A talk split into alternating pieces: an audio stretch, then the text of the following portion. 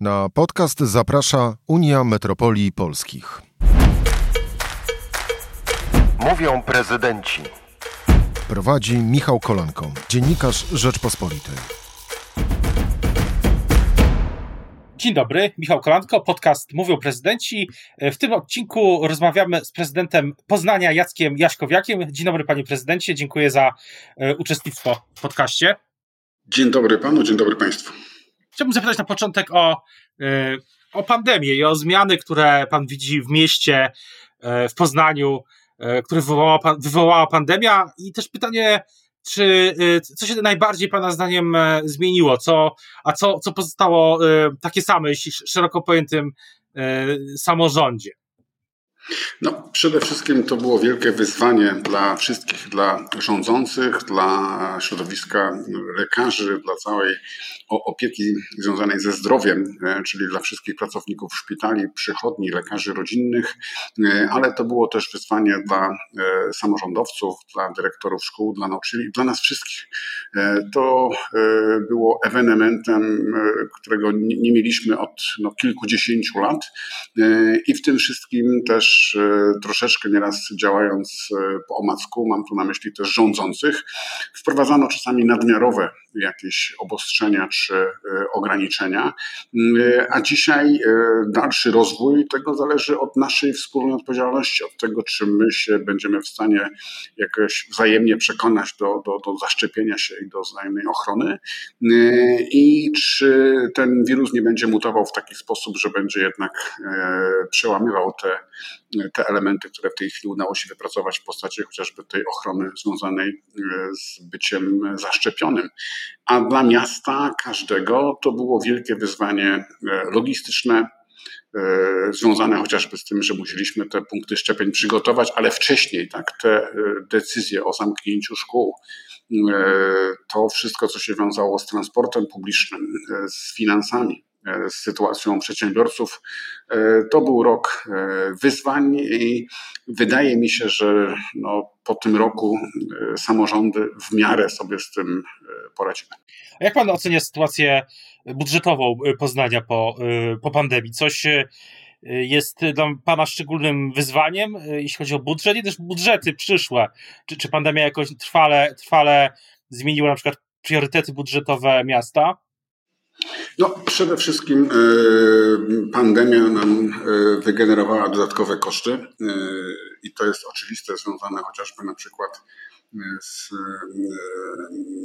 tymi działaniami, które musieliśmy wprowadzić, tak żeby chronić ludzi przed e, zakażeniem.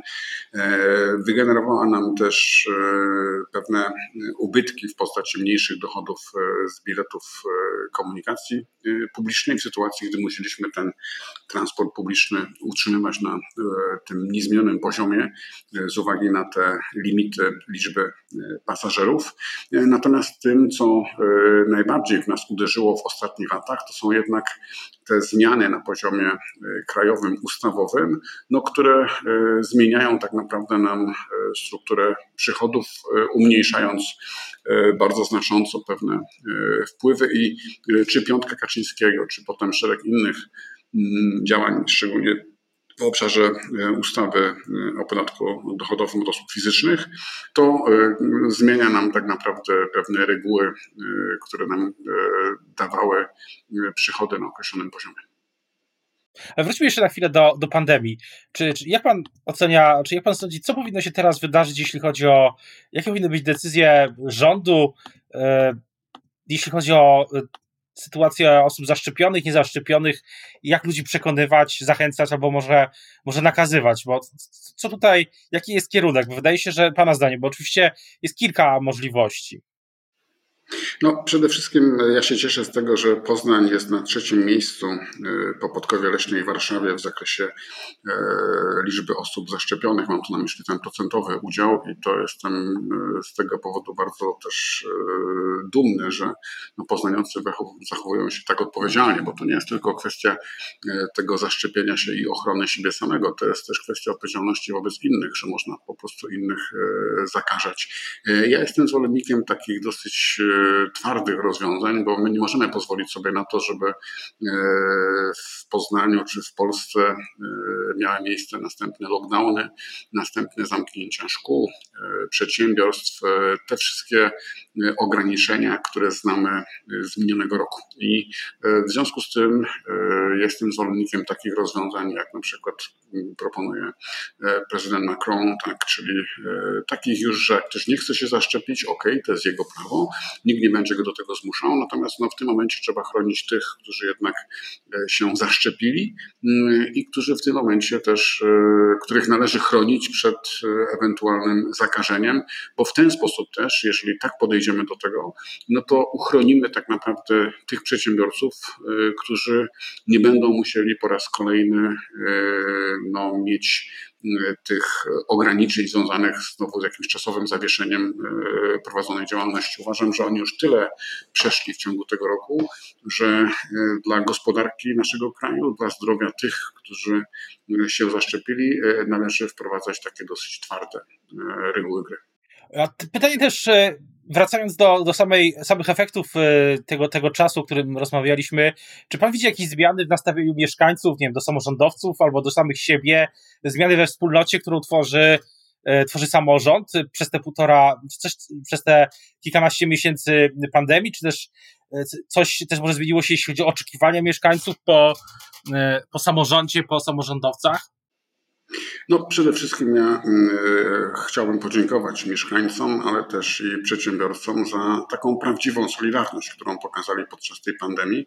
Y, I y, z jednej strony ta pandemia się zaczynała. My byliśmy pierwszym miastem, które podjęło decyzję o zamknięciu szkół. Zrobiliśmy to z dwutygodniowym wyprzedzeniem w stosunku do innych miast.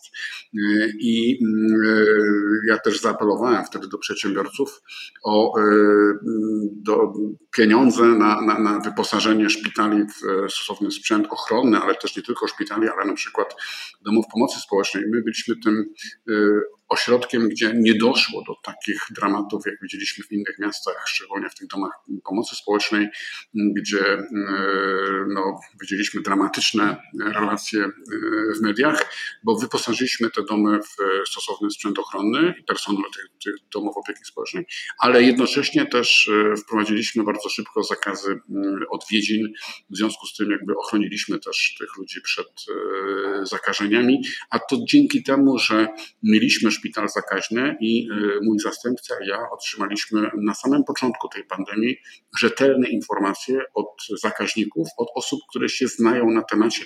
My nie bazowaliśmy na tych y, zmieniających się cały czas y, deklaracjach ze strony rządzących, też które no, wprowadzały tak naprawdę w błąd opinię publiczną, że do nas wirus nie, się, nie, nie, do, nie przedostanie, że na granicy tam po prostu pilnujemy, tak jak pamiętam te zdjęcia właśnie z granicy premiera Morawieckiego, że nie wpuścimy wirusa do Polski. On niestety się przedostał i w związku z tym no, te decyzje, które podejmowaliśmy w oparciu o, o, o tutaj wskazówki zakaźników, lekarzy, którzy na tym się znają i również potem tych, którzy na tym odcinku najtrudniejszym, bo tego szpitala zakaźnego, który obsługiwał same województwo, my też czerpaliśmy z tej wiedzy.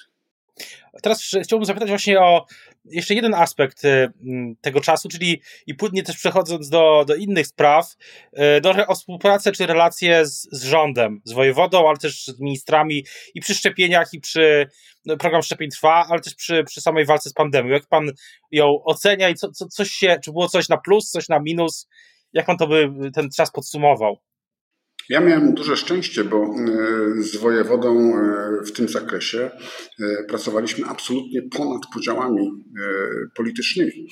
Ten wojewoda został wręcz odwołany i niektórzy sugerowali tak, że Łukasz Mikołajczak został odwołany z uwagi na taką dobrą współpracę z prezydentem Poznania.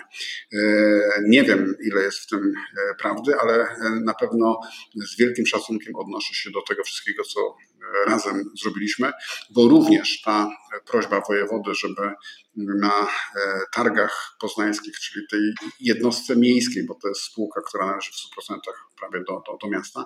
My przygotowaliśmy to wszystko pod szpital tymczasowy i właściwie z wojewodą byliśmy w bieżącym kontakcie, zarówno w zakresie pewnych nakazów, zakazów, które nie zawsze były tylko od niego zależne, ale tutaj ta współpraca, powiedziałbym, przebiegała wręcz modelowo i za to jeszcze raz e, chciałbym mu serdecznie podziękować, chociaż już nie jest wojewodą. A jak, a jak pan ocenia teraz e, sytuację samorządu? E, skończył się ten, e, no, te trzy, trzy fale pandemii, miejmy nadzieję, że czwarta nie będzie już tak ostra, więc jest czas na spojrzenie też w przyszłość. Jak pan ocenia teraz największe wyzwania i sytuację samorządów, samorządu też w relacji z z, tymi pomysłami, które ma rząd Zjednoczonej Prawicy. No, ja jestem jednak e, zwolennikiem utrzymania, to też tak jak mamy to w Konstytucji określone, pozycji samorządu. Samorządowcy, niezależnie od tego, czy to jest gmina wiejska, większa, mniejsza, małe miasteczko, czy większe miasto, czy, czy duże miasto. My jesteśmy bliżej e, mieszkańców, te potrzeby rozumiemy dosyć dobrze.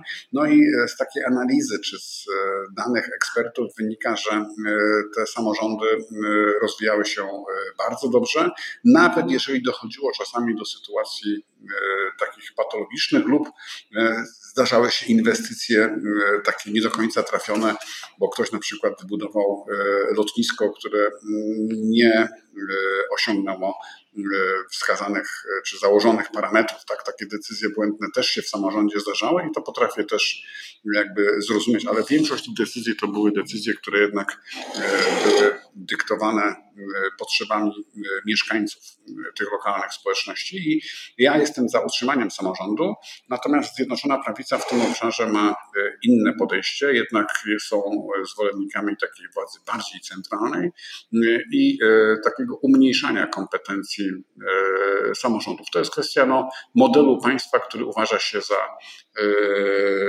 bardziej właściwe. Są różne wzorce, są państwa bardziej zdecentralizowane, a są takie, gdzie ta władza jest centralna. Tutaj no, daleko nie musimy szukać tej centralnej władzy, to jest Białoruś, to jest też Rosja. Tam są po prostu inne modele zarządzania przyjęte. Na ile Pana zdaniem jak pan ocenia ten polski ład? Te pomysły też inwestycyjne, bo opisy e, czy rząd Prawa i Sprawiedliwości, rząd Zjednoczonej Prawicy ma też nowe fundusze, czy nowy fundusz e, inwestycyjny e, związany z Polskim Ładem, do którego chyba do końca lipca można zgłaszać projekty. Jak, jak pan to ocenia, jak pan to widzi? No, e, przede wszystkim e, do tej pory e, te środki, chociażby unijne, z których mogliśmy czerpać, to były środki, gdzie były dosyć jednoznaczne kryteria wyboru i one były takie transparentne, ale jednocześnie też dawały takie poczucie sprawiedliwości. Dzisiaj w zakresie tych kryteriów, no to jest bardzo takie powiedziałbym, ocenne.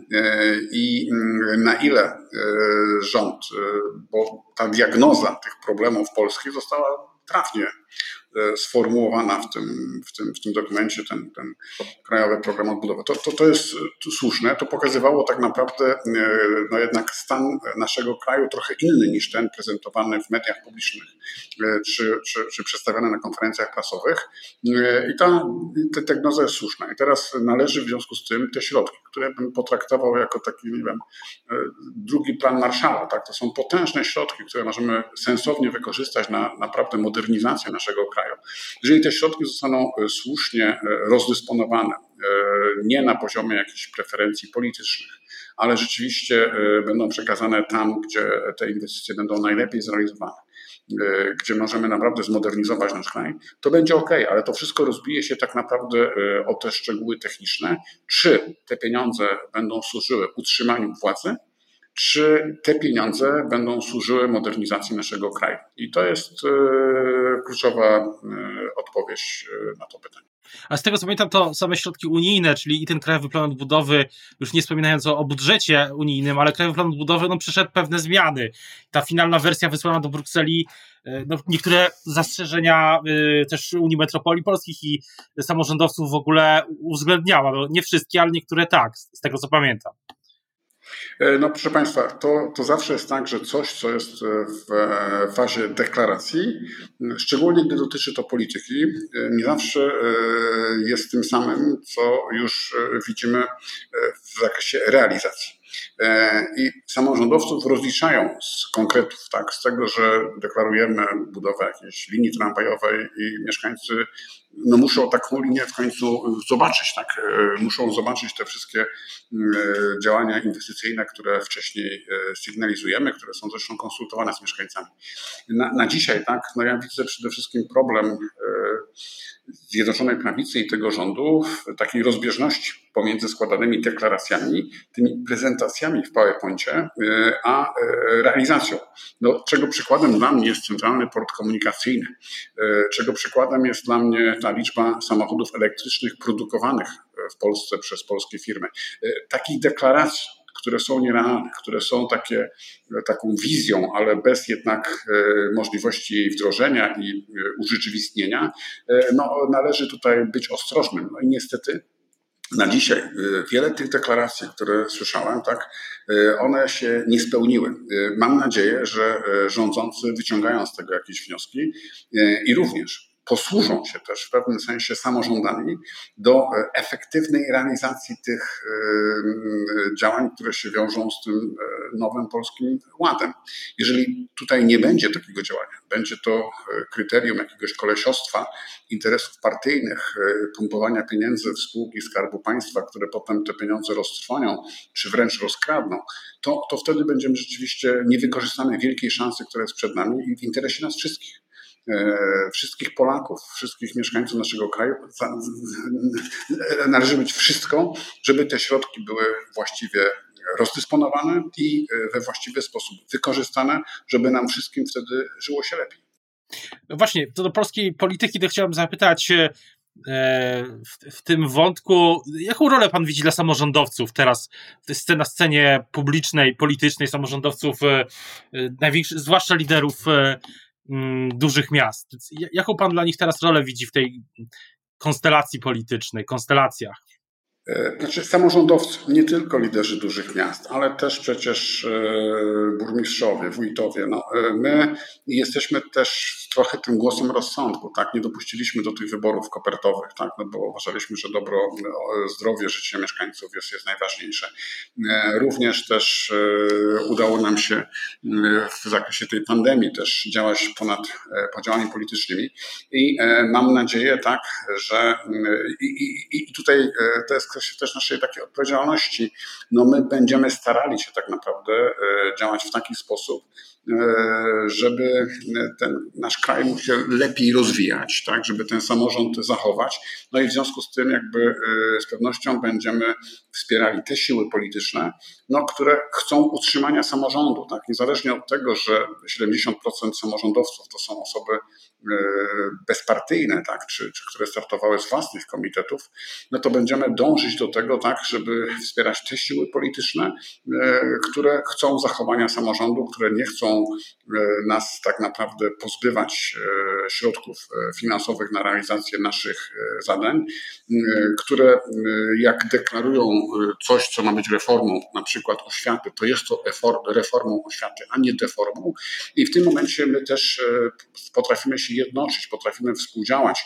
E, ta pandemia też dała nam e, tutaj wielkie pole w tym zakresie i niezależnie od tego, czy to są duże miasta, czy to są takie stowarzyszenia, na przykład jak Samorządy dla Polski, czy Wspólna Polska, czy też niezależni samorządowcy, my w tej chwili też jednoczymy siły, a jednocześnie staramy działać regionalnie, e, bo zdajemy sobie sprawę z tego, że Polska musi się rozwijać równomiernie i ja mogę się cieszyć z tego, że duże miasta się rozwijały w ostatnim czasie szybko i dynamicznie, ale e, mogę się też martwić tym powodem, że, że jednak e, w zakresie tej Polski powiatowej to różnie wyglądało i musimy dbać o równomierny rozwój, o to, by w tym momencie wszystkim żyło się dobrze, bo jeżeli nie będzie tak, no to oczywiście potem to wychodzi w wyborach parlamentarnych Czyli, czyli wejdę panu, wejdę panu słowo, czyli samorządowcy, opozycja szeroko pojęta muszą, jak rozumiem, akcentować też właśnie rozwój równomierny nie tylko dużych metropolii. Jasne i dlatego też ja na przykład e, regularnie spotykam się z kolegami, którzy reprezentują na przykład trzy Związek Gmin Wiejskich, rozmawiamy o ich problemach. Niedawno też na zaproszenie kolegi burmistrza Jaraczewa, miejscowości daleko Jarocina, byłem na otwarciu takiej nowej placówki strażackiej. My musimy rozmawiać, co robić, tak? jak duże miasta mogą ewentualnie wspólnie lobować na rzecz rozwiązań ważnych dla regionu.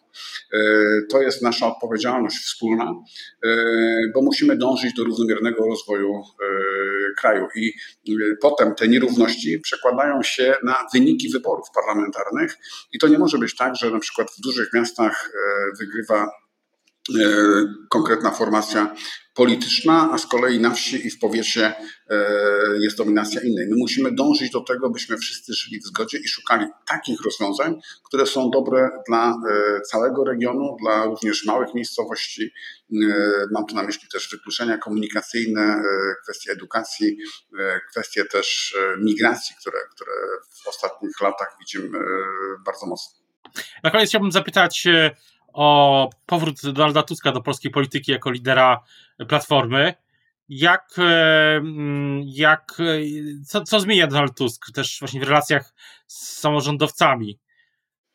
Znaczy, przede wszystkim e, no, Donald Tusk pokazuje samym sobą, tak, że można wygrywać. W polityce jest tak jak w sporcie. E, że po prostu e, trzeba wierzyć w możliwość wygranej, trzeba e, umieć to zrobić i Donald Tusk to potrafi zrobić po tych doświadczeniach, tych latach, które spędził w Brukseli. On wie, jak funkcjonuje nowoczesny świat. On też ma zupełnie inną siłę głosu, bo to, co powie Donald Tusk, wybrzmiewa w świecie zupełnie inaczej niż nawet, nie wiem, jaki prezydent polskiego miasta czy lider partii opozycyjnej.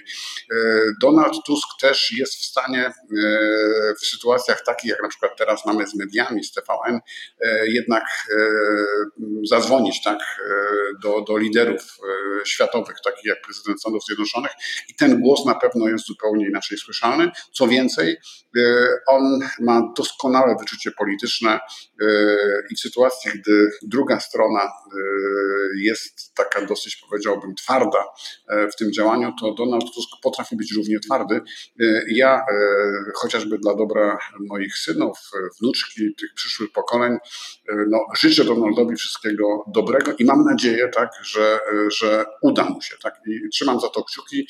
Jeżeli w tym zakresie będzie, będzie Donald Tusk przewidywał jakąś rolę tych czy innych osób działających w samorządzie, to na pewno ja będę Donalda Tuska wspierał. Bardzo dziękuję za rozmowę.